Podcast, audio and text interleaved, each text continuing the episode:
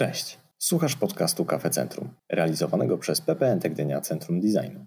To właśnie tu masz szansę spotkać autorytety branży kreatywnej, posłuchać inspirujących rozmów i zdobyć wiedzę z zakresu projektowania i biznesu. Zaczynamy. W dzisiejszym odcinku gościmy Monikę Kapłan, specjalistkę marketingu mody. Ekspertka z wieloletnim doświadczeniem w branży opowie o działaniach, które należy podjąć, aby wyjść naprzeciw nowym kryzysowym potrzebom konsumentów. Rozmowę poprowadzi Dorota Cząstka. Cześć, witamy wszystkich na drugim już spotkaniu online z cyklu Projekt Moda. Tym razem moim gościem jest Monika Kapłan, osoba z ogromnym Dzień doświadczeniem. dobry. Zaraz opowiem Wam troszeczkę o biomoniki. Krótko o projekcie Projekt Moda.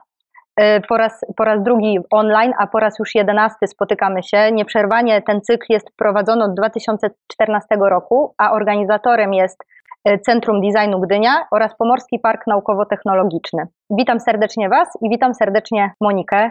Cześć, dzień dobry. Przeczytam Wam, bo bio Moniki jest naprawdę imponujące. Yy, Specjalistka marketingu mody, właścicielka marki jogowo-modowej This is Commitment. Przez trzy lata pełniła funkcję Global Marketing Director marki Reserve należącej do grupy LPP.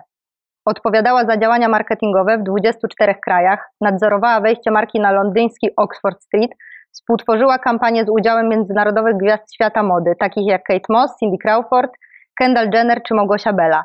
Karierę zawodową rozpoczęła we francuskim biurze stylu Pecle Paris, zarządzała działami marketingu marek Sinsei, Mojito, House Crop, była prezeską Denicler. Współtworzyła strategię wielu marek z branży mody, m.in. Medicine, 5015, Answer.com, Divers.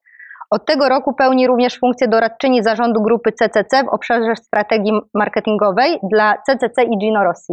Witaj Monika, Cześć. cieszę się, że jesteś z nami. Cześć. Cześć. A ja nazywam się Dorota Cząstka, jestem prezesem studia kreatywnego High Day z Gdyni i też współtwórcą e, oraz pomysłodawcą projektu Moda wspólnie z Centrum Designu. Dzisiaj chcemy troszkę porozmawiać e, z Wami, z Moniką o kryzysie, z którym no już trzeba pewnie sobie głośno powiedzieć, mamy do czynienia. E, No i nie ukrywam Wam, że na początku, kiedy w ogóle zobaczyłam faktycznie w tej nazwie słowo jak wyjść z kryzysu, pewnie teraz jak wyjść z kryzysu, no to tego jeszcze w stanie nie będziemy y, o tym zbyt wiele powiedzieć, bo tak naprawdę pewnie jesteśmy y, w, samym jego środku, ale w tym momencie faktycznie uświadomiłam sobie trochę, że to słowo kryzys już jest z nami i poczułam też taką odpowiedzialność, abyśmy nie tylko realnie porozmawiały o sytuacji w branży, a także o, o odczuciach, y, które, które y, wszyscy w branży mają, ale przede wszystkim też skupiły się na możliwych rozwiązaniach, no i trochę jakby na szansach, tak jak y, każdy kryzys to pewnie też szansa, bardzo szybkie zmiany, szybkie przemiany. I tutaj chciałam wykorzystać trochę Moniki doświadczenie, żeby też y, pokazać Wam y, Moniki drogę, Moniki, y, Moniki drogę do, do tego, y, kim jest dzisiaj. Więc też zapraszam Was do zadawania pytań y, w trakcie y, i porozmawiamy y, o tym też na koniec. Na początku y, kilka faktów związanych z branżą mody w Polsce. Oczywiście są to statystyki na koniec roku 2019, bo jak zakończy się rok 2020, no to to jeszcze ciężko e, nam przewidzieć, ale żebyśmy mieli wszyscy wspólnie jakiś punkt odniesienia, jak duża jest to branża w Polsce. Przychody całego sektora to 70 y, miliardów złotych i cała branża modowa odpowiada za wpływy do budżetu państwa w przedziale około 13-16 miliardów złotych. To jest około 3,5% wpływów budżetowych. A jeśli chodzi o rynek pracy, aż 300 tysięcy osób to osoby, które są związane yy, z rynkiem mody. Co ciekawe, jak dużą yy, ilość tak naprawdę tego portfela klientów yy, absorbuje rynek mody. Polacy na zakupy w tym sektorze przeznaczają około 7% dochodów.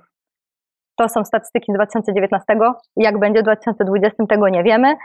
Więc na początku pewnie porozmawiamy właśnie z Moniką o tej sytuacji, którą mamy dzisiaj. I na początek chciałam Monika się Ciebie zapytać, jak wygląda e, Wasza praca dzisiaj w Waszej marce This is Commitment, a jak wyglądają, wygląda praca e, CCC? Co, co, co, co zmieniła pandemia tak naprawdę?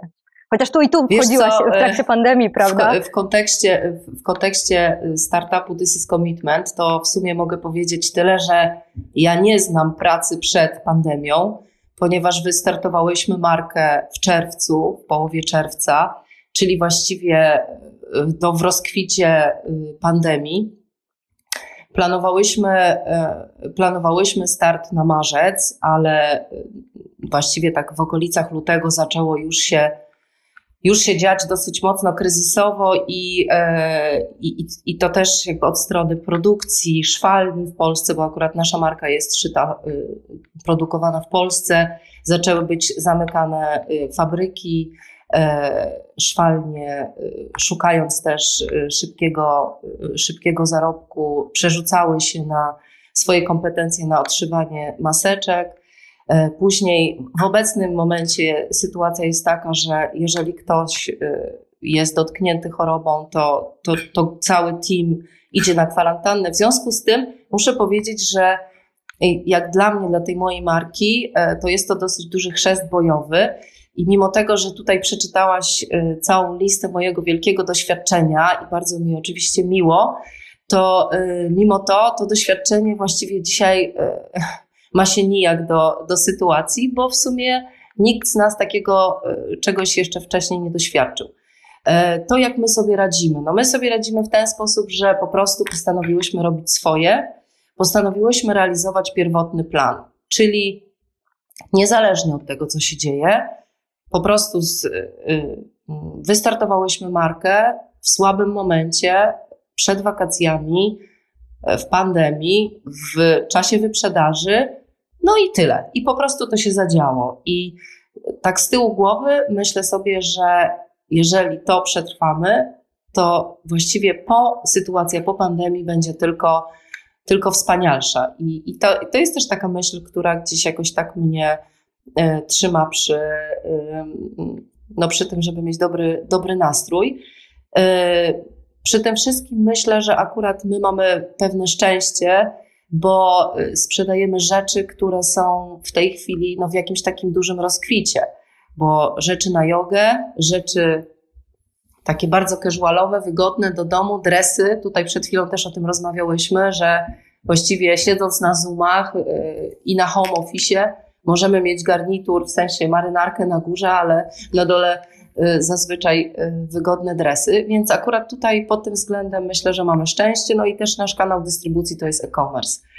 Więc, y, więc ci, którzy mają e-commerce, to w tej chwili właściwie mają wygraną sytuację. Z punktu widzenia dużego gracza, jakim jest CCC, to na pewno nie będę się mądrzyć w imieniu zarządu i,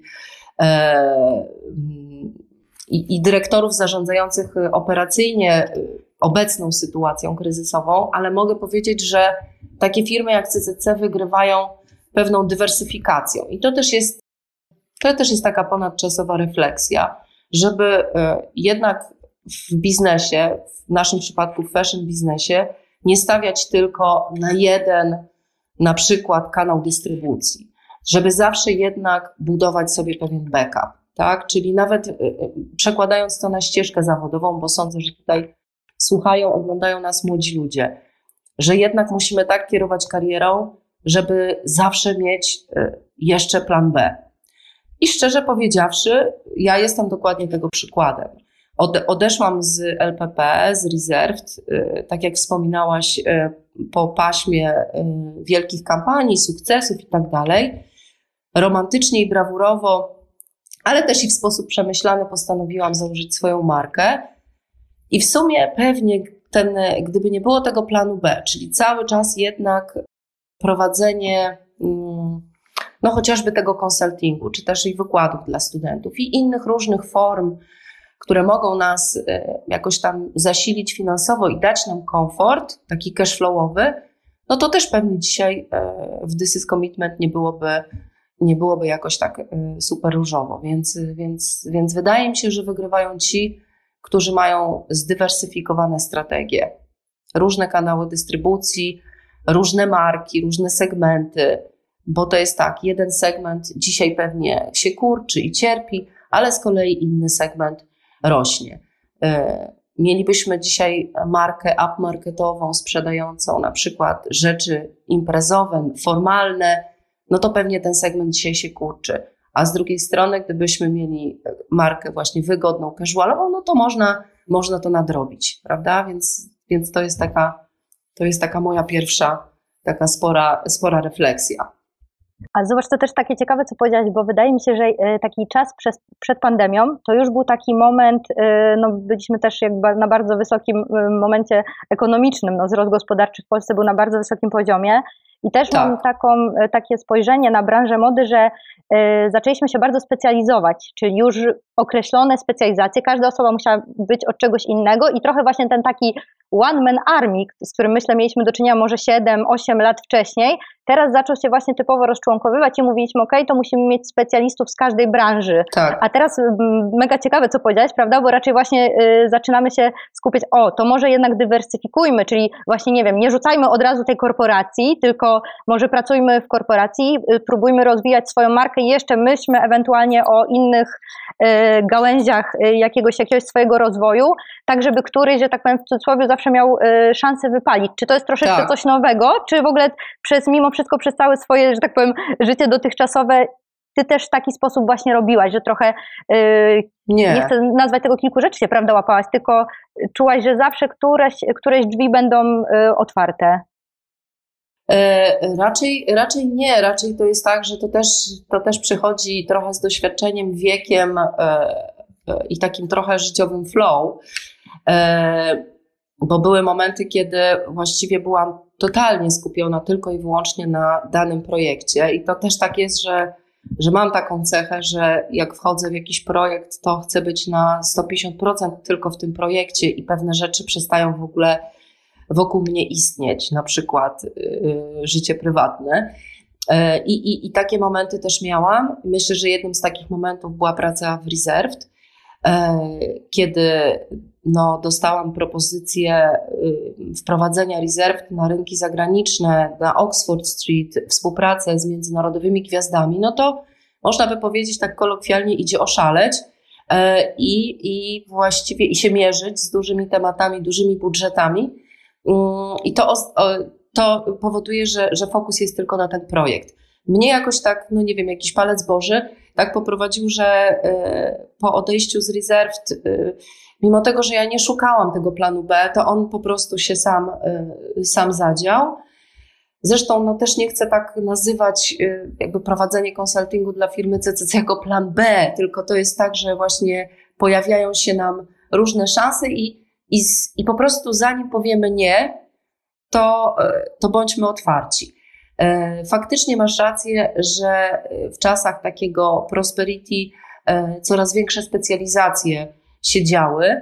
Mm, I z perspektywy czasu uważam, że to nie jest najlepsze, że jednak musimy być bardziej tacy giętcy w swoich kompetencjach, w swoich umiejętnościach. Znowu odwołam się tutaj do swojej marki byłam tylko i wyłącznie specjalistą od y, robienia komunikacji marketingowej dla dużych firm i nagle otworzyłam swoją markę i wydawało mi się, że po tak dużym doświadczeniu, no to właściwie kto jak nie ja.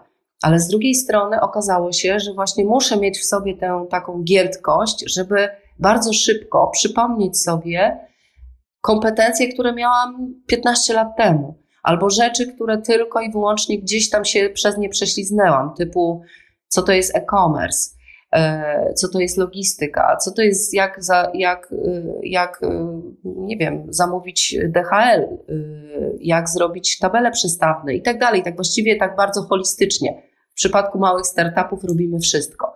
I ta elastyczność, i ta elastyczność jest niesamowicie potrzebna ona jest jakimś tam wyzwaniem, bo właściwie już by się chciało robić tylko jakiś tam wycinek tych rzeczy, w których się wyspecjalizowaliśmy, ale jednak nie, to trzeba mieć taką pokorę i okej, okay, dobra, robimy krok w tył, otwieramy szerzej oczy, y, głowę i, y, i zainteresujemy, musimy się zainteresować i tym, i tamtym, i być może, być może, być może okaże się, że gdzieś nas te kompetencje skierują za chwilę w trochę innym kierunku.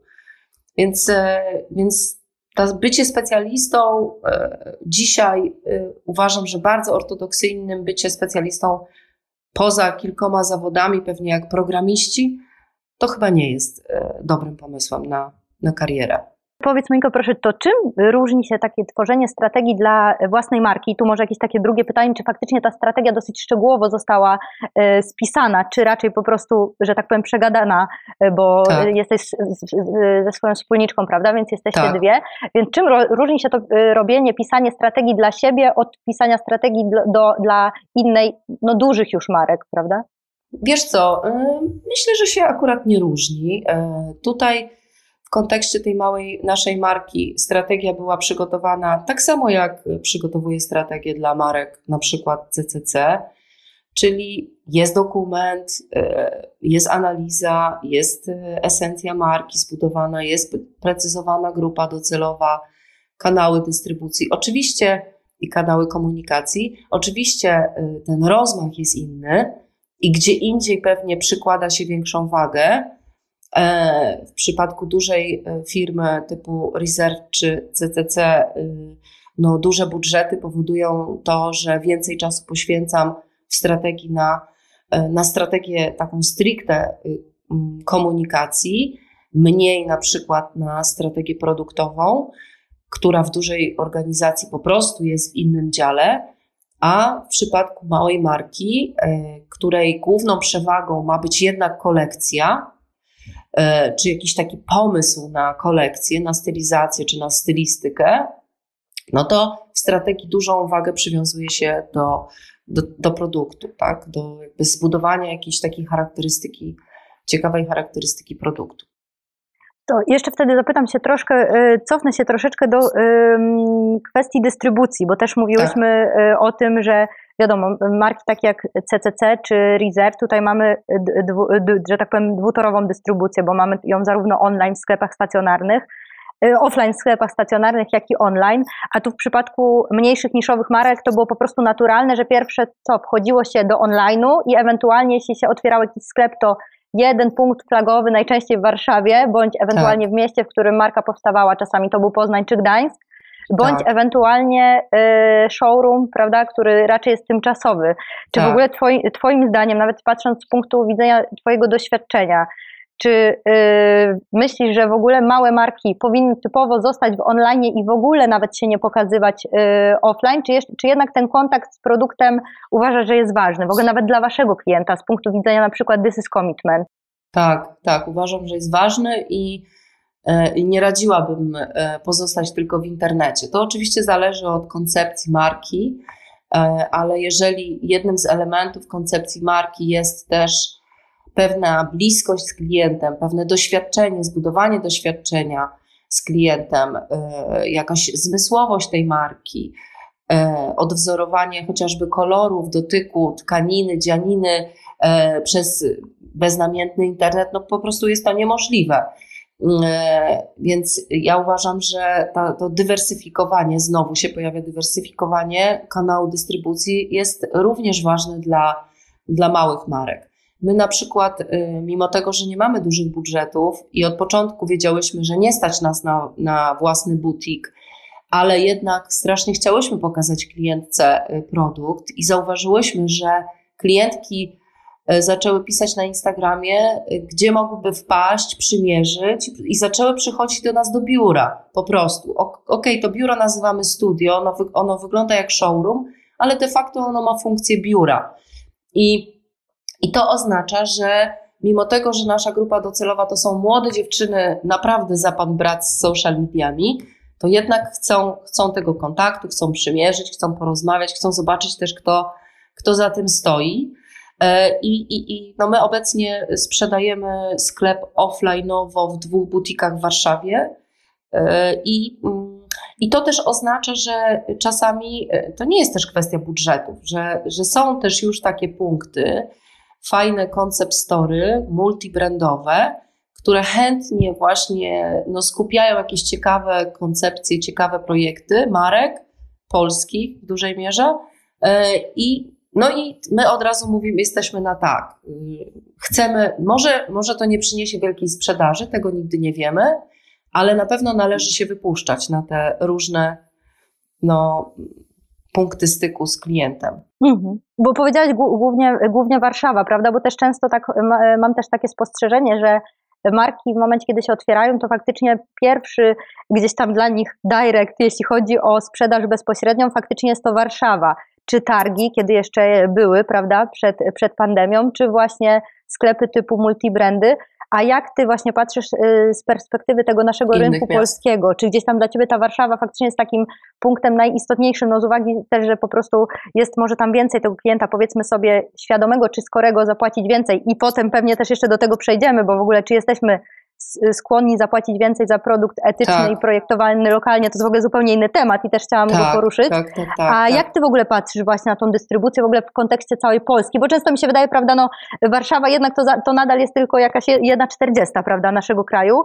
Yy, I jak, jak wy patrzycie na, na tą dystrybucję jest, w innych miastach? Wiesz co, ja myślę, że to jest naturalne, dla nas to jest naturalne, że po paru miesiącach pierwszych najpierw Mamy pierwszy odzew z Warszawy y, i nasze pierwsze klientki są w Warszawie, aczkolwiek nie do końca, bo również mamy klientki w Trójmieście, w Krakowie, we Wrocławiu, w Poznaniu i tak dalej, ale jednak muszę powiedzieć, że większość to póki co jest Warszawa. I to, ale to nie oznacza, że Warszawa jest tutaj jakimś geograficznym targetem. To po prostu jest taki pierwszy krok. My jesteśmy y, osadzone w Warszawie, w Warszawie też y, y, są wszystkie media, najważniejsze modowe. Tutaj są styliści i to jest pewna machina, która się toczy wokół nas. Jeżeli chcemy rozpropagować markę, no to siłą rzeczy y, gdzieś staramy się być w butiku koncepcyjnym w Warszawie, bo wiemy, że tutaj przyjdzie stylista z Woga, stylista z L, a, a to dalej przyniesie z kolei jakiś PR marce, tak? To po prostu, y, brzydko nazywając, lepiej się kaszuje, no, tak myśląc już y, bardzo biznesowo. Natomiast uważam, że, y, że inne miasta zdecydowanie są ważne i mam nadzieję, że w naszym przypadku to, to jest tylko kwestia, kwestia czasu. A tak od strony zupełnie budżetowej, bo właśnie wiadomo, jakby tutaj koszty zupełnie inaczej się też liczy, prawda, w przypadku swojej marki i po prostu mniejszej, no bo tak naprawdę tu też yy, dystrybucja ma na to wpływ. Mamy tutaj dystrybucję głównie jednokanałową, jeden tak. czy dwa punkty stacjonarnie. To jak ty w ogóle podchodzisz do kosztów? Które rzeczy wy wzięłyście jako to, że te koszty musicie ponieść, czyli to oczywiście wiadomo stworzenie sklepu, pewnie kampania, ale które y, że, y, koszty były takie, że musicie je tak czy siak ponieść, a które takich, które może wizerunkowo chciałybyście jeszcze zrobić, wykorzystać, ale one zostały troszkę, troszkę na później. Myślę sobie też o ludziach, którzy nas oglądają. Pewnie jest też trochę ludzi, którzy już mają małe marki, no i pewnie ci, którzy też myślą, marzą o swoich markach. Y, tak. Jakby tak, ja, tak. Jak ty to widzisz? Od no, czego w ogóle się y, powinno zdecydowanie, zacząć? Y, zdecydowanie są pewne priorytety e, i, i, i pewne rzeczy, które niestety musimy odłożyć na później. No najważniejsza, najważniejszym kosztem czy inwestycją to jest y, inwestycja w kolekcję. To jest podstawa.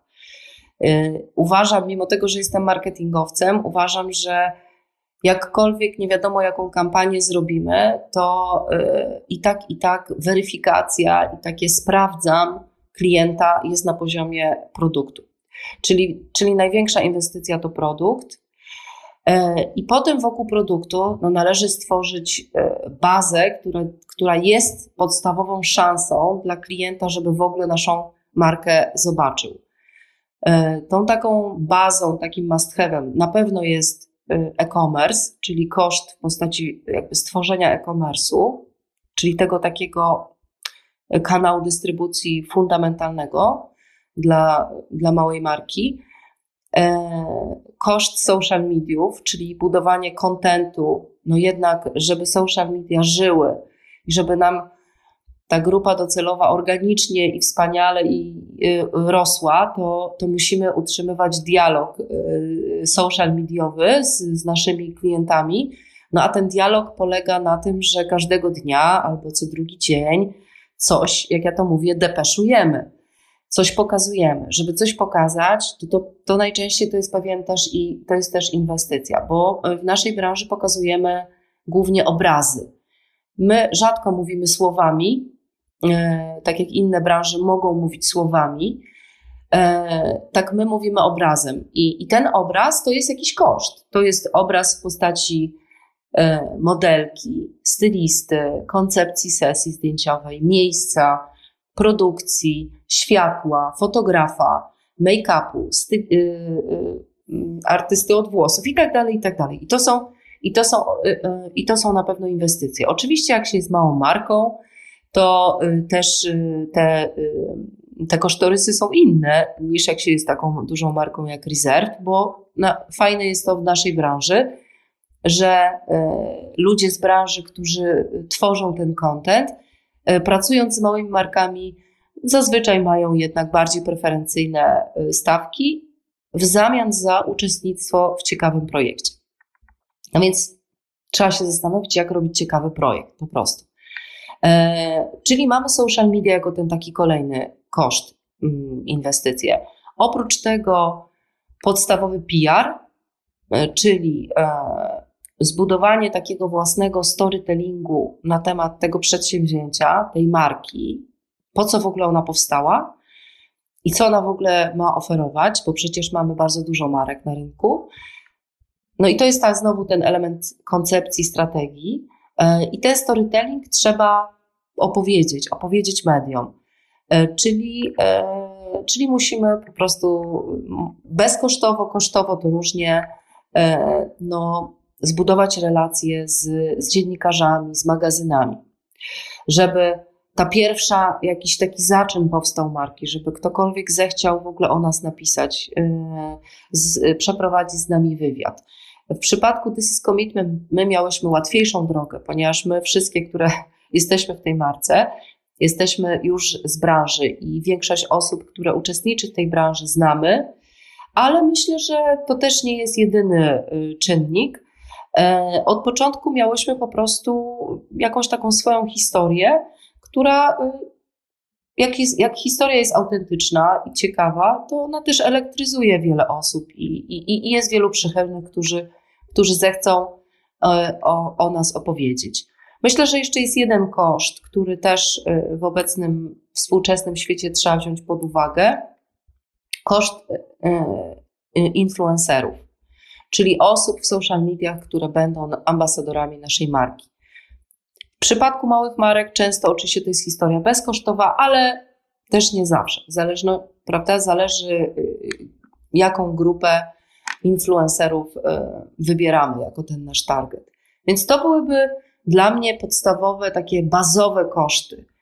Y, oczywiście możemy dalej rozhulać te inwestycje na na przykład wsparcie e-commerce'u, taką klasyczną reklamą, remarketingową, ale powiem szczerze, ja nie jestem zwolenniczką na początku drogi takiego bardzo mechanicznego bombardowania klienta marką. Wierzę raczej w taki krok po kroku rozwój organiczny, uczciwy e, i, i raczej skupiamy się na, na tym, żeby inwestować w świat marki, doskonalić się w produkcie, w jakości. I to jest, wydaje mi się, taka realna, największa wartość, którą z czasem klient doceni. Mhm. I faktycznie, tak jak widzisz, organicznie, yy, czy z miesiąca na miesiąc, jakby zupełnie y, pytając wprost, widzisz, że ta sprzedaż również Wam rośnie, yy, zgodnie różnie. z tą strategią, nie. wiesz, taką jakby, nie. Nie, różnie. Y, to jest tak, że na przykład wrzesień był bardzo optymistyczny, bardzo fajny e, sprzedażowo, ale na przykład już październik mniej. Nawet takie elementy takiej refleksji, ojej, to może jednak nie, nie uda się. Tak? No bo, bo, bo jednak my od, odczuwamy jakieś takie właśnie te spadki sprzedaży, nie mamy historii więc nie mamy do czego porównać. Porównywać. Mhm. E, ale z drugiej strony myślę sobie, no tak, październik to w ogóle jest też taki obecnie bardzo ciężki miesiąc. E, ludzie też mają głowy gdzie indziej, gdzie indziej są troski. E, wrzesień to był jeszcze taki, taka euforia powakacyjna. Tak nam się wydawało, że właściwie pandemia nie jest realnym, długofalowym tematem, a to wszystko gdzieś nas trafiło w październiku. Więc E, więc to, to, to też nie jest, nie ma takiej cudownej recepty, e, że to wszystko tak krok po kroku, akademicko się ładnie rozwija. Nie, nie, są cały czas zwroty akcji, mnóstwo porażek. E, no i to właśnie trzeba w tym wszystkim złapać pokorę, dystans i ciągle myśleć sobie, dobra, trzeba się tego uczyć, trzeba się ciągle uczyć. Właściwie nigdy nie ma momentu, że się, że się wszystko wie. Czyli myślisz, że gdyby, twoje, y, gdyby nie Twoje doświadczenia, w ogóle zdecydowałabyś się założyć markę? Czy to było istotne właśnie to, że tak, już myślę, pewne że rzeczy nawet... przetestowałaś, nawet na e, budżetach innych nawet? To jest inny test. Y, myślę, że to jest zupełnie inny test. Y, I nawet czasami myślę, że wcale to, że mam tak duże doświadczenie, to niekoniecznie jest przewagą w budowaniu marki. Czasami entuzjazm naturszczyka, osoby, która jeszcze nie wie i nie widzi zagrożeń i nie wie, z czym się mierzy, może być e, o wiele większą siłą od takiego ciągłego przewidywania, y, badania cynicznego, takiego patrzenia, no przecież ja już to wiem, przecież ja już to przerabiałam, tu może to nie wyjść, prawda? Można popadać też takie jakieś pesymistyczne scenariusze. I w związku z tym uważam, że czasami lepiej nawet nie wiedzieć. I wierzę w takie projekty, e, w których e, ktoś, kto zakłada markę, nie ma doświadczenia, ale ma totalnie jakiś ciekawy koncept albo niesamowity talent, na przykład projektancki. Myślę, A że są takie. Mhm. Myślę, że to jest taka no, najbardziej taka prosta przewaga konkurencyjna naszej branży. Po prostu utalentowany projektant, który stworzy coś ciekawego, co ktoś inny będzie chciał nosić. A czy są takie, y, tacy projektanci, takie marki, które obserwowałaś i które trochę w taki właśnie sposób, że coś zupełnie Myślę, innego, że, ktoś młody? Mhm. Myślę, że bardziej widzę to za granicą, jednak y, myślę, że w Polsce takich marek jest mniej. My bardziej budujemy nasze przewagi y, mniej na designie, bardziej na jakimś takim sprytnym koncepcie marketingowym. Ale to może też wynikać z tego, że w Polsce cały czas y, nie wierzymy w swój taki, w swoje DNA, że w innych krajach młodzi ludzie, projektanci są bardzo mocno osadzeni w swoich kulturach estetycznych i się nie boją tego, w czym wyrośli. W Polsce my ciągle w wielu obszarach patrzymy się na innych i w związku z tym ciężko nam o wiarę we własny styl. Dlatego Większość marek jednak ma taką skłonność do ciągłego kopiowania albo takiego podpatrywania, bo to nawet nie chodzi o jakieś takie super kopiowanie, ale jednak ciągłe inspirowanie się kimś innym. No, idealna sytuacja byłaby taka, żeby pojawił się projektant, który po prostu wnosi coś nowego do świata mody. I na przykład tym projektantem jest Polak, który y, wyciąga to nasze heritage, nasze DNA polskości i, i wprowadza na na światowe salony. No, do tej pory nikt taki jeszcze się tutaj nie objawił. Może to jest kwestia kolejnego pokolenia, pokolenia Z, w które ja bardzo wierzę. A myślę, że faktycznie to gdzieś tam powiedzmy sobie y, kwestia kompleksu, czy kwestia nawet y, na przykład szkolnictwa, no bo też jeśli chodzi o Mix. szkolnictwo, no w branży tak. mody wiadomo, prawda, jak to wygląda teraz, y, no powstają uczelnie, tak. coraz więcej się o tym mówi, o tym szkoleniu, że to jest ważne, ale dużo rzeczy to było po prostu tak naprawdę, dużo jakichś projektów to było, że tak powiem, robionych na wyczucie, prawda, tak mi się wydaje, coś widziałem faktycznie, widziałem coś za granicą, może to wprowadzę tutaj, gdzie ty widzisz właśnie tą, te, te, te może takie braki, powiedzmy? Tak, wydaje mi się, że to jest, e, słusznie zauważyłaś, to jest z jednej strony edukacja. Mam wrażenie, że mm, na, w Polsce na niewystarczająco wysokim poziomie edukacja fashion designu i fashion marketingu i fashion biznesu i co bardziej e, świadomi i może zamożniejsi e, młodzi ludzie to po licencjatach wyjeżdżają za granicę i kończą studia jednak na San Martins w Londynie, czy na Polimodzie we Florencji, czy gdzieś tam jeszcze dalej e, w Nowym Jorku, e, bo, bo wykładowcy, bo cały taki właśnie ten know-how, e, ta tradycja jest tak duża w designie na świecie, że że po prostu od nich można czerpać, można się uczyć. W Polsce no my mamy taką wyrwę polegającą na PRL-u, ja bardzo lubię akurat PRL, bo to są czasy mojego dzieciństwa i, i to sobie tak idealizuję nawet te czasy, ale z drugiej strony wiem i pamiętam, że e, ten kanon estetyczny był tylko jeden, był mocno ograniczony. E, I to gdzieś zbudowało też i, i pewien kanon, i patrzenie e, naszych wykładowców. I to potem się przenosi na, na studentów. Poza tym wielu praktyków nie chce pracować na uczelniach, bo uczelnie no bo jak się nie ma tej pasji, to właściwie nie ma racjonalnego powodu, dla którego by pracować na uczelniach. Czyli też studenci są odcięci od praktyki.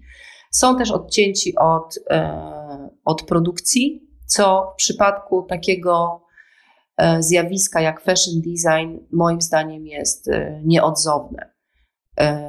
Projektant, nawet najbardziej utalentowany, nie potrafiący pracować z konstrukcją i z, nieznający tej sztuki produkcji, no właściwie kończy, kończy projektowanie na moodboardzie.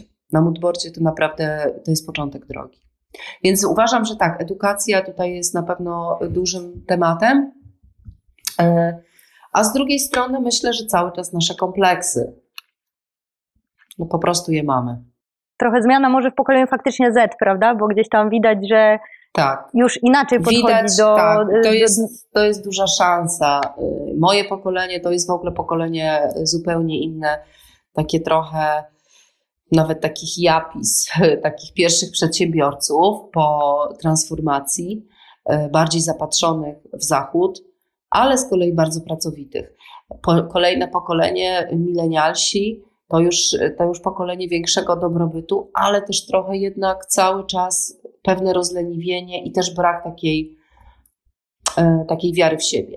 Natomiast patrząc na pokolenie Z, patrząc też na ostatnie wydarzenia, nawet polityczne, to ja jestem takiej dużej wiary, że wydaje mi się, że to jest pokolenie, które już weszło bez kompleksów, e, widziało nie jeden też, już, już rozumie też tą, tak, tą naszą taką, ten szerszy kontekst, nie tylko konsumpcyjny, ale też i ekologiczny i, i, i, i ten ład, i ten porządek świata, więc liczę na, liczę na to młode pokolenie.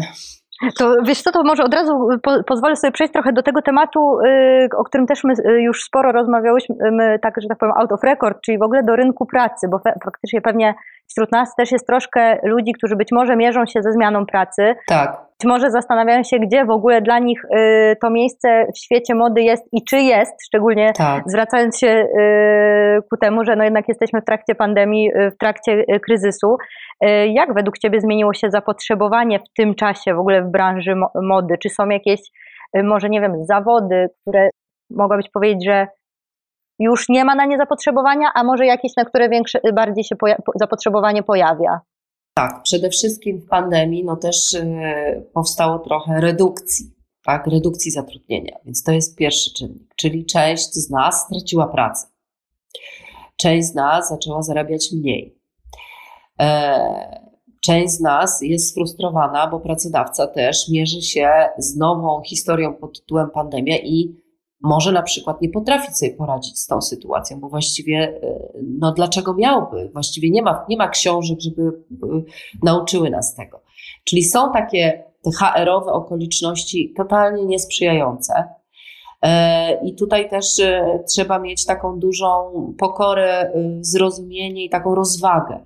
Rozwagę na pewno w jakimś takim, no nie, żeby nie dać się ponieść emocjom, żeby na przykład y, nie rezygnować z pierwszej, lepszej jakiejś takiej e, kryzysowej sytuacji w firmie, nie rezygnować z pracy, e, jakby udzielić trochę większej tolerancji swojemu szefostwu na to, że może akurat e, nie być tak delikatne w, w zarządzaniu jak, jak, jak przed pandemią.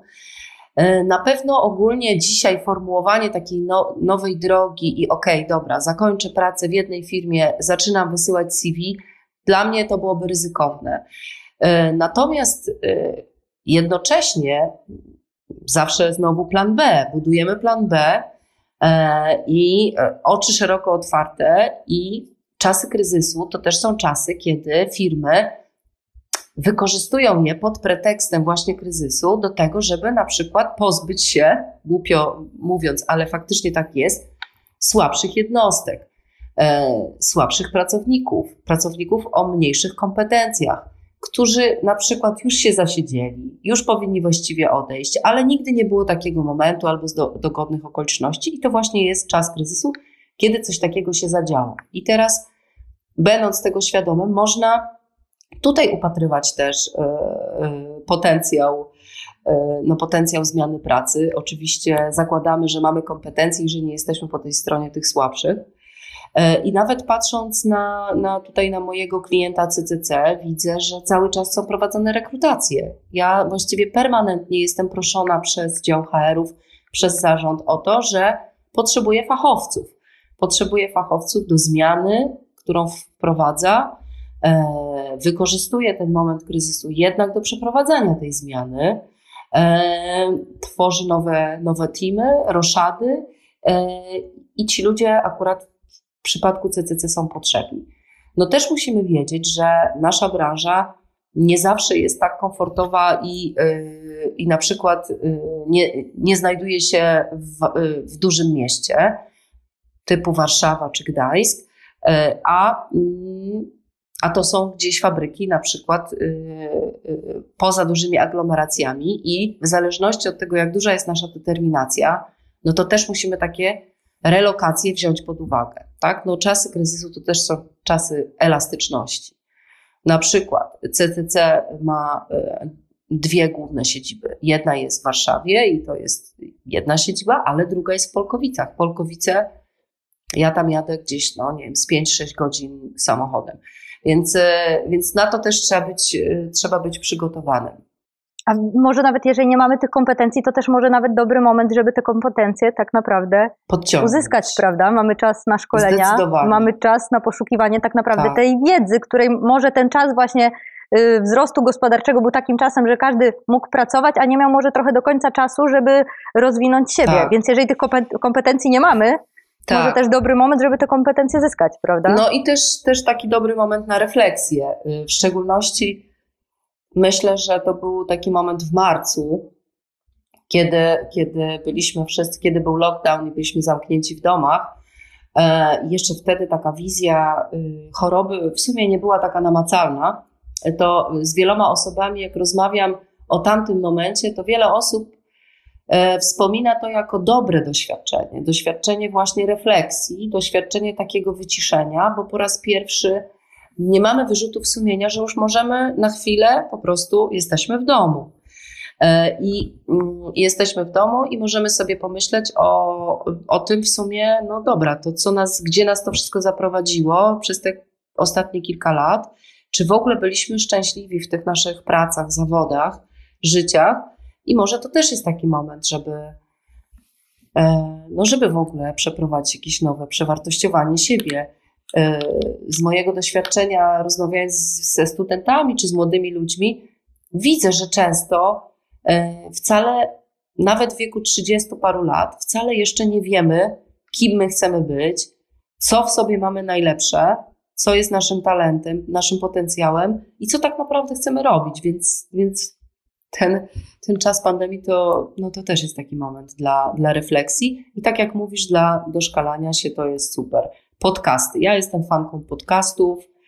Właściwie każdego dnia wysłuchuję różne wywiady, przede wszystkim na Business of Fashion, bo na Business of Fashion no, są po prostu branżowe wywiady z projektantami, z ludźmi biznesu, digitalu, marketingu i to jest bardzo rozwijające. W szczególności lubię te podcasty pokazujące startupy, jak to było, jakie były początki firm, które dzisiaj osiągają sukces ale też inny rodzaj podcastów, który lubię, to jest na, e, na e-commerce zwanym Goop, Goop.com, e, którego właścicielką jest Gwyneth Paltrow e, i ona robi wywiady z ludźmi szeroko pojętego biznesu, filozofii, myślicielami, ludźmi, ludźmi po prostu mądrymi.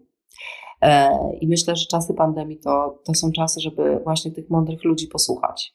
No i też pewnie moment, że możemy słuchać trochę ponad y, narodowo, prawda, globalnie, bo często jakieś wydarzenia, które, zamyka, y, które jednak odbywały się po, za zamkniętymi drzwiami, tak jak chociaż nawet wydarzenia marketingowe, na które trzeba było pojechać czasami tak. za granicę, to teraz wiele rzeczy mamy tak naprawdę online. No, tak. tak. naprawdę za cenę nawet nie części biletu, bo nawet czasami za cenę biletu samolotowego my mamy tak. dostęp do tych materiałów. Wiadomo, że świetnie było być na miejscu, prawda, i poczuć tą atmosferę, ale dzięki temu możemy tej wiedzy naprawdę uzyskać od y, specjalistów, z których najczęściej byśmy w ogóle nie mieli okazji y, posłuchać na żywo. Tu właśnie tak. też tak jak wspomniałaś, czy Business y, of Fashion teraz będzie otwarta też konferencja Saru, rozdanie Katera, więc myślę, że też jakby marketingowo to fajny moment, żeby po prostu tak. szukać tego, tych treści Tak, to prawda. Ja wiesz co, Monika, pozwolę sobie jeszcze cofnąć się do produktu, bo o produkcie dużo było właśnie mowy w kontekście Twojej marki. Z produktem Ty masz także do czynienia w CCC, yy, tak. bo tak jak konsultujesz strategię, to też konsultujesz strategię produktową, prawda? Tak. I chciałam zapytać, jak w ogóle ważny jest ten produkt dzisiaj, dzisiaj, czyli podczas pandemii, ale też chwilkę wcześniej. Czy faktycznie y, to były już czasy, w których my jesteśmy w stanie zapłacić więcej za produkt etyczny i produkowany lokalnie i za ten produkt, który będzie z nami na dłużej, czy już y, jako y, bardziej świadomy klient zrozumieliśmy, że wcale nie musimy mieć pięciu t-shirtów, tylko za tą cenę może lepiej stworzyć jeden, za który zapłacimy więcej, ale dostaniemy dużo większą wartość. Jak ty w ogóle to widzisz? Tak.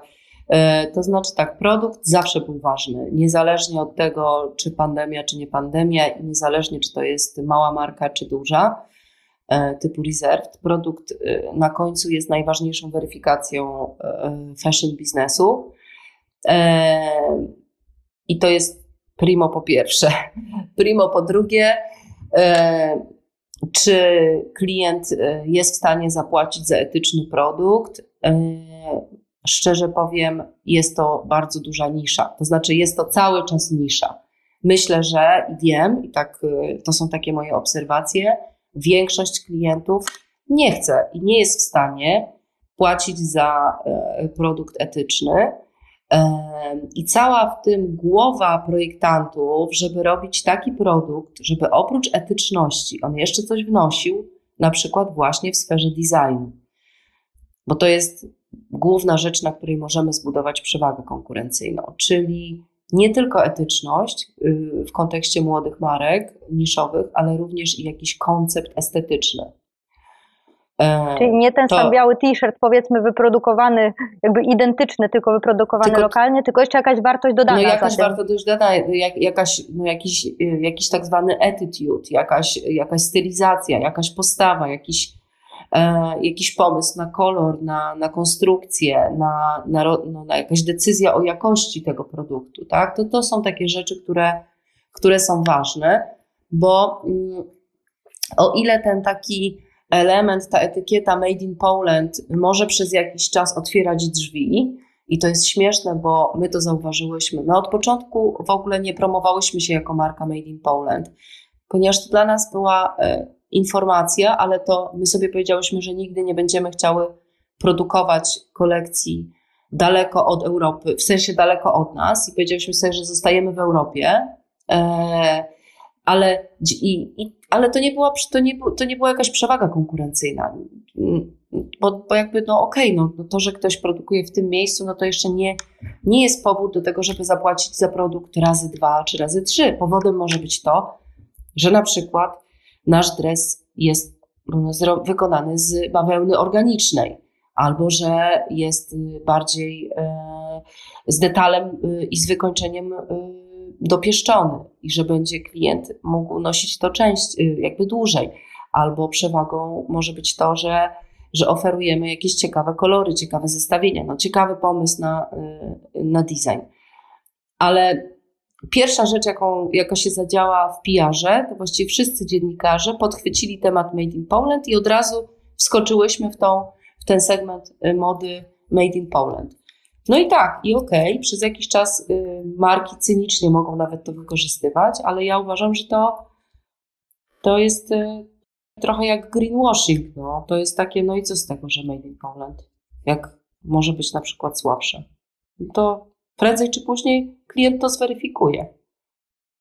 A działania CSR-owe w ogóle, czy one, w ogóle, czy one są elementem strategii marketingowej, czy one są w ogóle jakimś elementem tak naprawdę yy, całej strategii marki? Tu już jakby niezależnie od wielkości, ale czy w ogóle według Ciebie po pierwsze jest to ważne dla klienta, a po drugie, czy to jest jakiś element, od którego w ogóle się zaczyna teraz? Tak, tak. To jest e, ciekawe pytanie, bo to w sumie jest społeczna odpowiedzialność. E, CSR i e, i wydaje mi się, że marketing e, dąży w tej chwili do tego i tego też oczekują klienci, żeby, mm, żeby jednak opowiadać się i mieć zdanie na temat właśnie swojej odpowiedzialności społecznej. To znaczy, i ja uważam, że to jest bardzo fajne. Czyli jeżeli tworzymy biznes, to musimy się zastanowić, jak bardzo odpowiedzialni społecznie chcemy być. I to właściwie może stać się elementem takiego klasycznego konsumenckiego marketingu. W dużych korporacjach, w dużych firmach mechanicznie i tak operacyjnie te dwa działy są rozdzielone. Dział CSR zajmuje się korporacją, dużą firmą, a dział marketingu zajmuje się marketingiem takim markowym, tak? tylko opowiada o markach. Ale, ale moim zdaniem w obecnych czasach następuje miks, to znaczy i, i marka, i firma to właściwie jest jedna tuba informacyjna, jeden głos, e, jedna postawa.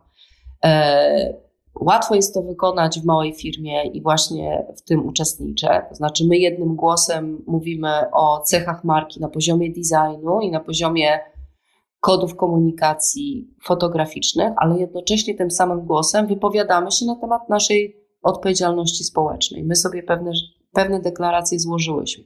Czyli w jednym dziale, w jednym tworze pod tytułem brand miksujemy te dwa, e, te dwa obszary. Ja tak, i, i myślę, że to też jest cecha całe szczęście pokolenia Z, że oczekuje tego od nas, chce y, naszej y, deklaracji. Czy w ogóle interesuje nas ta odpowiedzialność społeczna, czy to w ogóle nie jest nasz temat i po prostu tylko chcemy zarobić pieniądze. Bo faktycznie to sprawdzanie konsumenta mamy z tym mocno do czynienia, prawda? I teraz jak na, nawet na stronie no. głównej H&M-u, Reserve, gdzieś tam widzimy ta nasza odpowiedzialność, yy, kwestia no tak. tego, tego, tego nie było, prawda, jakiś czas temu, żebyśmy, jeśli chcieliśmy jako klient znaleźć informacje dotyczące tej, powiedzmy w ogóle szeroko powiedzianej odpowiedzialności biznesu, no to już musieliśmy tych informacji poszukać bardziej na jakiejś tam stronie dla mediów, prawda, tak. informacjach PR-owych. Teraz to się pojawia jako w zasadzie równoznaczny komunikat, powiedzmy sobie, no komunikat, nie mówię czy marketingowy, ale po prostu komunikat do, dla konsumenta, czyli to jakby to jest kwestia tego, że po prostu pokolenie tego wymaga. Tak, no tak, e, tak. Czasy, mhm. czasy wymusiły. E, to nie była też taka inicjatywa oddolna w, w dużych firmach. E, czasy wymusiły właśnie tą deklarację. I tę deklarację, ta deklaracja jest do sprawdzenia. Są już instytucje, które to sprawdzają. Są social media, które też to yy, sprawdzają. No jest to taki sił, dosyć y, siłowy mechanizm. Może ja nie jestem fanką takiego rozwiązania, ale jeżeli nie ma innych rozwiązań, no to być może do takiego czegoś trzeba, y, y, no, trzeba się, trzeba uciekać. Mamy już dosyć mało czasu, ale jednak no jeszcze jedno, jest, tak, mamy trzy pytania. Już widzę, że mamy trzy pytania od y, publiczności, że tak powiem. Bardzo Wam za nie dziękuję. Ale ja chciałam jeszcze zapytać o jednej rzeczy. Myślę, że teraz jest na to moment. O sobie może mówić najtrudniej, no ale jednak nie da się, no Monika nie powiedzieć, że no i kobietą sukcesu jesteś i myślę, że jakby wow, bardzo jest to dla nas y, jakby bardzo też ciekawe obcować nawet z Tobą w kontekście tego, tej Twojej drogi. Chciałam się zapytać, czy ty czujesz, że były jakieś, y, no chociaż wiem, o sobie się mówi ciężko, ale jakieś twoje cechy, właśnie tak zwane attitudes, które sprawiły, że ty oczywiście jesteś cały czas w tej drodze, ale już tak. osiągnęłaś pewne stanowiska, które no naprawdę w kontekście Polski już były powiedzmy yy, bardzo wysokie. Czy, czy są jakieś cechy, jakieś twoje postawy życiowe, które w ogóle do tego ciebie doprowadziły? Wiesz co, to ja w ogóle nie wiem, czy jestem też, bo to zależy jak definiować sukces. Yy, yy, ogólnie tak, jestem spełniona zawodowo, spełnioną zawodowo osobą i dalej cała droga przede mną rozwoju. Myślę, że e, podstawowa rzecz, która się u mnie zadziała, to to, że ja dosyć e, jakby jednoznacznie na jakimś odcinku e, kariery dostrzegłam to, co lubię robić. Po prostu dostrzegłam to, że w takim beznamiętnym biznesie, w którym zawsze jednak byłam, najbardziej mnie interesuje świat twórczy, tworzenie. E, zresztą tak czasami sobie mówię o tym, że jedyne życie, które ma sens, to życie estetyczne i e, tak parafrazując, y, życie towarzyskie. I, e, i ja, dos, ja to po prostu dosyć szybko odkryłam i poszłam za ciosem. Po prostu bardzo szybko zmieniłam pracę, bardzo byłam zdeterminowana do tego, żeby pracować w branży fashion. I na jakimś odcinku w końcu mi się to udało, e, czyli odkryłam e, swoją pasję. E, Okazało się też, że jakieś predyspozycje pewnie też mam, takie strategiczno-kreatywne. To jest jakiś miks, który jest akurat we mnie. I, I to spowodowało, że to jest super miks do tego, żeby właśnie tworzyć marketing, tworzyć marketing w branży kreatywnej. Nigdy bym nie potrafiła zrobić marketingu w branży bankowej, prawda? Bo tam są inne kompetencje. E, czyli, od, czyli to odkrycie tych swoich kompetencji, one mnie po prostu poniosły. E, no i też taka, nie wiem, jakaś tam otwartość, no ale też wielka, nie wiem, no też jestem pracowita. Jestem po prostu na granicy pracoholizmu. To nie przychodzi samo, prawda? To, to nie jest i to jest takie śmieszne, że ja podjęłam decyzję o odejściu z Reserve właśnie dlatego, żeby już tym pracocholikiem nie być, a yy, i otworzyć markę zbalansowaną jogową, po czym okazało się, że znowu pracy Mimo tego, że to jest yoga, jest pracy, jest jeszcze więcej i, i, i, i znowu nie ma granic. No i to być może trzeba się z tym pogodzić. W takim razie teraz oddajemy głos Wam i, i e, słuchajcie, mamy tutaj trzy pytania. E, na początek pytanie od Pauliny. Czy tak. wyjściem z kryzysu jest generowanie wzrostu sprzedaży poprzez wyprzedaże? Czy Black Friday, Holiday Sale w tym czasie mają sens? Ojej. Ja powiem szczerze, że pewnie tego nie wiem bo y, ja już dawno nie jestem w takim y, operacyjnym kontekście biznesowym, a w przypadku małej marki, to my właściwie powiedziałyśmy sobie, że nas to w ogóle na razie nie interesuje, y, jakiekolwiek wyprzedaże. Ja ogólnie nie jestem fanką wyprzedawania.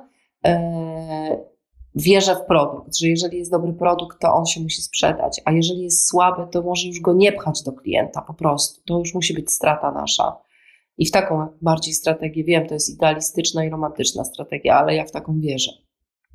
Po tylu latach doświadczenia możesz sobie pozwolić. Mogę sobie tak powiedzieć, no, tak awangardowo właśnie. To słuchajcie, to teraz jeszcze jedno pytanie. Monika, jeszcze pytanie od Naty. Czy w kontekście tak. aktualnej sytuacji widzisz wartość dodaną dla polskich lokalnych marek w obszarze inwestycji w rozwój międzynarodowy i sprzedaż online w Europie? Tak, o, tak, tak, widzę. Widzę, yy, widzę i zachęcam, i, i sama też w tym kierunku idę. Yy, widzę w ogóle potencjał dla małych marek, dla nowych startupów. To właśnie teraz jest moment, żeby tworzyć te koncepcje, przygotowywać je, a potem, jak przyjdzie czas po pandemii, on będzie na pewno entuzjastyczny, bo zawsze po kryzysie jest entuzjazm, to wtedy właśnie super przygotowani możemy naprawdę e, wejść no, ze swoim pomysłem. A, a Europa tak, no, no, to są też takie czasy, że my właściwie mówimy do pewnego community, a to community jest w różnych krajach. Community moje, jogowe, dziewczyn, które lubią jogę i jakiś tam świat estetyczny, no to właściwie to są dziewczyny bez granic y, geograficznych. I za chwilę będę chciała, i to jest takie moje marzenie, e, właśnie zaoferować commitment, czy to w Berlinie, czy w Lizbonie, czy, czy w Londynie. No to oczywiście się wiąże z inwestycjami, ale no, to jak się zaplanuje, to mam nadzieję, że to przyjdzie. Więc tak, tak mi się wydaje, że to jest dobry czas dla, dla, dla małych.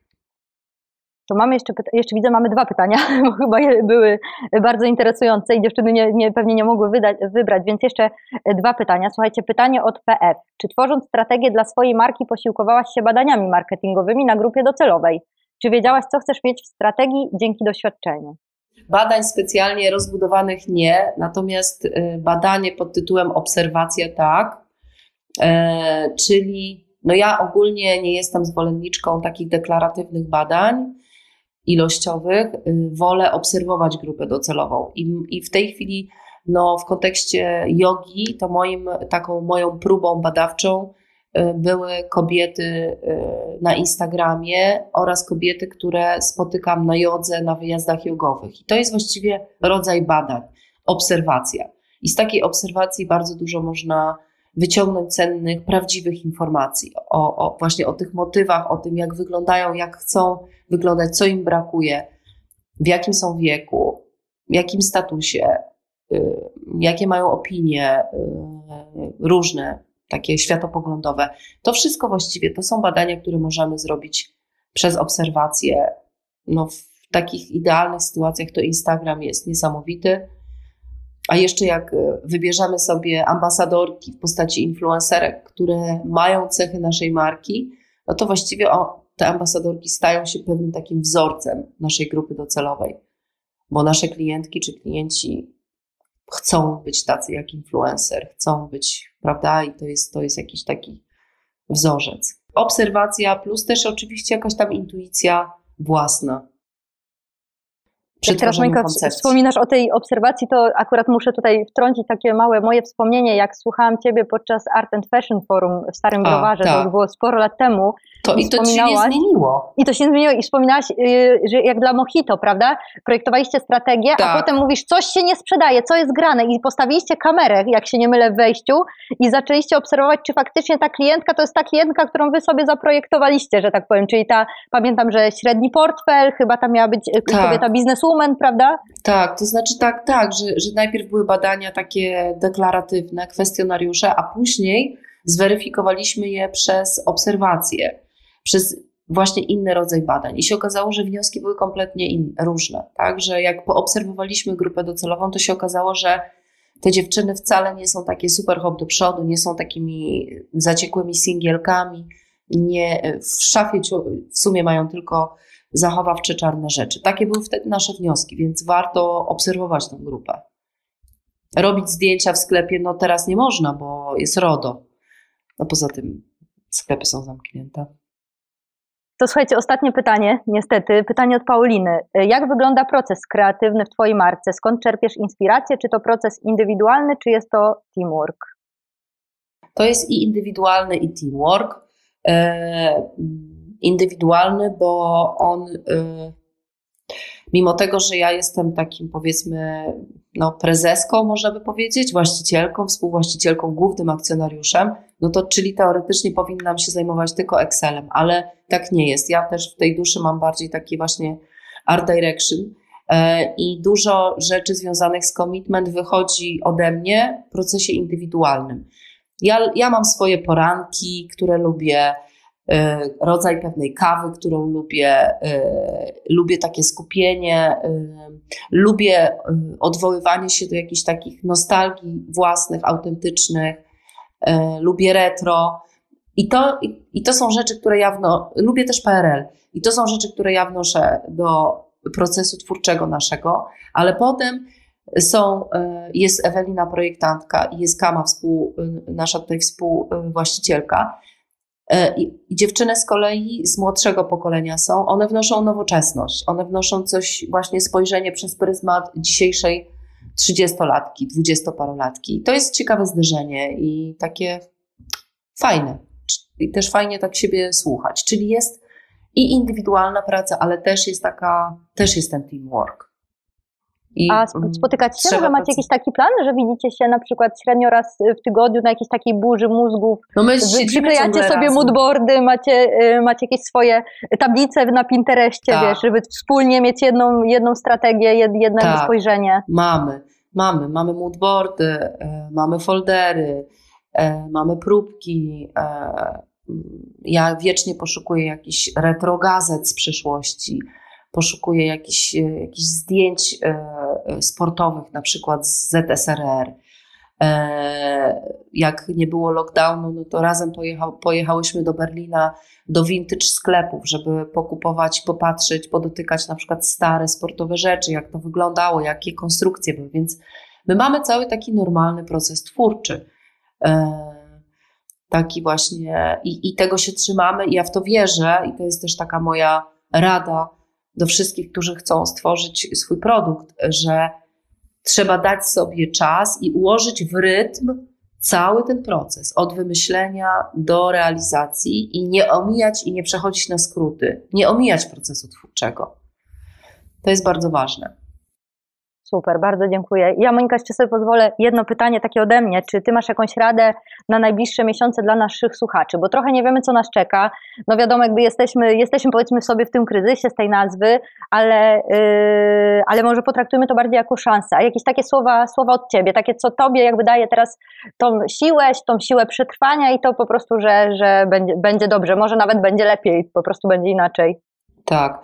E no y, po prostu trzeba robić swoje. Ja naprawdę uważam, ja robię swoje y, i taka jest moja rada, robić swoje e, i ciągle poszukiwać plusów tej sytuacji. Ja ciągle y, jadę do pracy mm, i tak sobie myślę, plusem jest to, że teraz jadę w ciągu pięciu minut, bo nie ma korków, bo, no bo, bo coś się dzieje.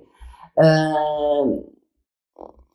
plusem jest to, że mamy home office, że właśnie pracodawcy zaczynają dostrzegać, że my wszyscy nie musimy ciągle być razem w open space'ach, tylko że potrzebujemy takie momenty, kiedy chcemy mieć jakiś właśnie ten proces twórczy. Ja, to mnie akurat nie dotyczy, bo ja mogę mieć jak chcę home office, ale wiem, że moi koledzy z dużych firm dzisiaj e, patrzą na to tak in plus, czyli poszukiwanie ciągłych takich e, plusów. No i jednej rzeczy też się trzymam, że wierzę w to, że z tej pandemii wyjdziemy jako bardziej wartościowi ludzie z większą refleksją. Naprawdę w to wierzę. No i jeszcze musimy się przygotować na to, że ta pandemia potrwa jeszcze w 2021 roku. I po prostu im szybciej do tego jakoś się przygotujemy, tym może chyba łatwiej nam będzie to przejść. Nie wiem, takie, takie mam ja myśli. Super, bardzo, Monika, bardzo, bardzo serdecznie Ci dziękuję. A przede Myślę, wszystkim że... najważniejsze, żebyśmy byli zdrowi. Tak, cała dokładnie, reszta. Dokładnie, po prostu podstawowe wartości przypomnieliśmy sobie chyba wszyscy tak, tak naprawdę o tym, co jest najważniejsze. A oczywiście ten piękny pierwiastek naszego życia, czyli moda, myślę, że i tak, i tak z nami będzie. Może po prostu jakoś też będziemy na to troszkę inaczej patrzeć.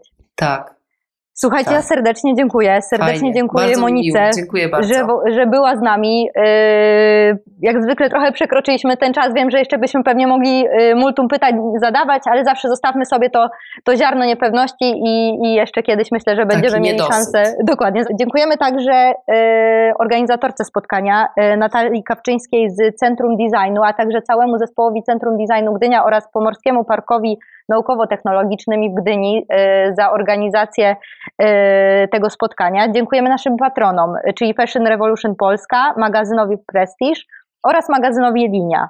Słuchajcie, zapraszamy też do śledzenia wydarzeń, które y, będą miały miejsce na pewno online, ale sporo ich w Centrum Designu jeszcze będzie. Co, co miesiąc jakieś spotkania się odbywają. koniecznie zapiszcie się na nasz newsletter, żeby o tych wydarzeniach wiedzieć. Jeszcze raz dziękuję Monice, dziękuję Wam, ja dziękuję, całemu zespołowi Centrum Designu i mam nadzieję, że do zobaczenia wkrótce. Wszystkiego dobrego. Dzięki. Pa, cześć, dzięki. Dziękujemy, że byliście z nami. Na dziś to wszystko. Po więcej ciekawych treści zapraszamy na naszą stronę internetową www.centrumdesignu.gdynia.pl i media społecznościowe. Do usłyszenia w kolejnym odcinku.